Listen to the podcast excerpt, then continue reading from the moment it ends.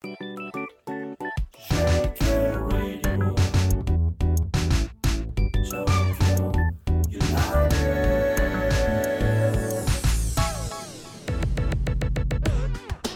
クルトフォッポーファナーレ。今週は先週に引き続きこの方にお話を伺います。日本代表としても大活躍されました。現在北海道コンサドーレ札幌所属小野伸二選手です。どうぞよろしくお願いします。よろしくお願いいたします。さあ日本代表を振り返りましょう、はい、素晴らしかったですね。そうですね。本当に国民に感動を与えてくれたはい、はい、と思います。ドイツに逆転。はい、はい。いやでも自分の中で正直ドイツには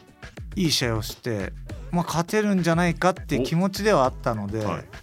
ただまあ先制点取られた時は、えうんこの前半は大丈夫かなっていう不安は感じてはいたんですよね多少。え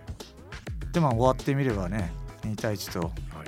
逆転できる。はい。やっぱこう逆転するっていうのはやっぱ強くないとできないと思うんですよね、うん、引き分けまでは持っていけるかもしれないですけど逆転で勝つっていうところにはやっぱりそれなりの要素がないと、はい、っていう部分では本当にみんなが戦って、はい、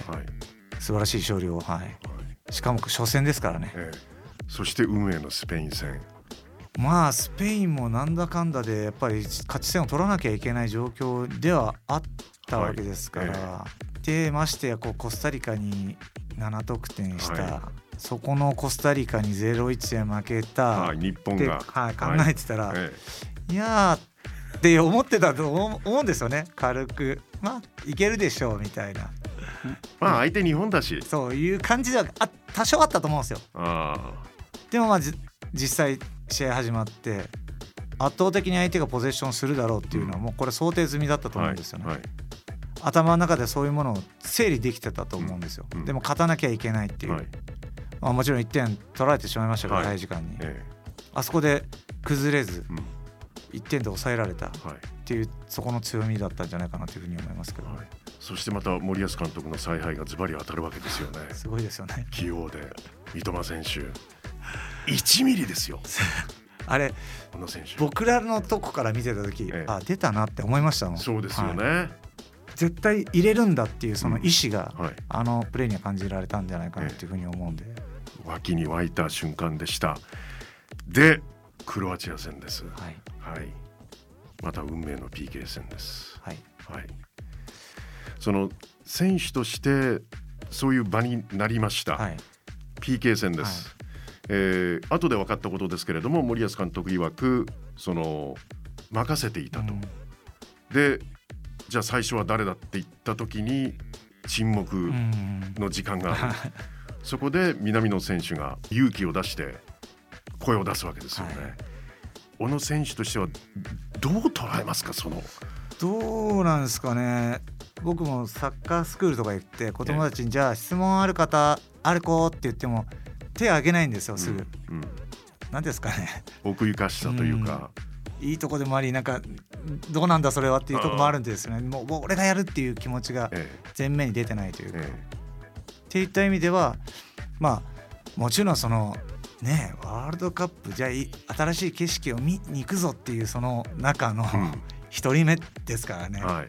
ものすごい緊張感なんでしょうね。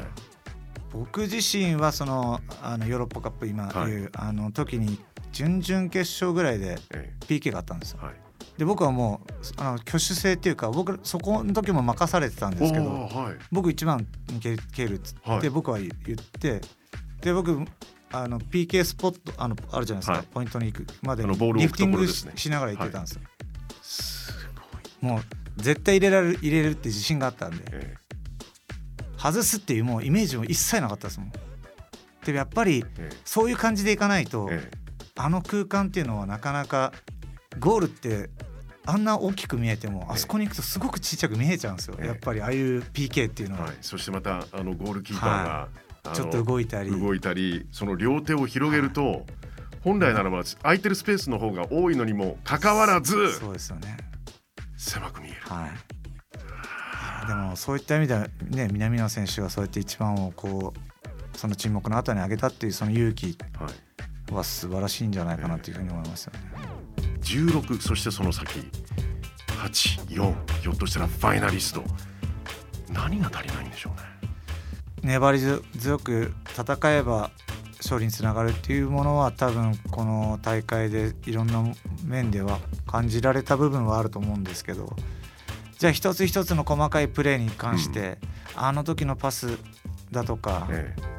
あの時のドリブルあの時のシュートっていうふうに振り返っていくともっともっと一人一人の質は上げられる余地はあるし、まあ、それっていうのはやっぱりもっと小さい世代若い世代からそこにこだわりを持っていかなければいけないのかなというそういうものがいざああいう大舞台になった時でも変わらず、いい結果につながっていく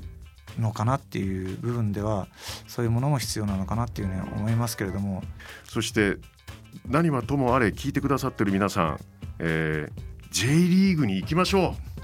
そこからですよね。そうですね、えー、まあそういうところをあのー、盛り上げてくれると選手たちも、まあ、もちろんそのスタジアムだけじゃなくて練習に来てくれた方がまた嬉しいんですよね。はい、やっぱ見られてる方のがやっぱ緊迫感緊張感があってすごくいいんですよ。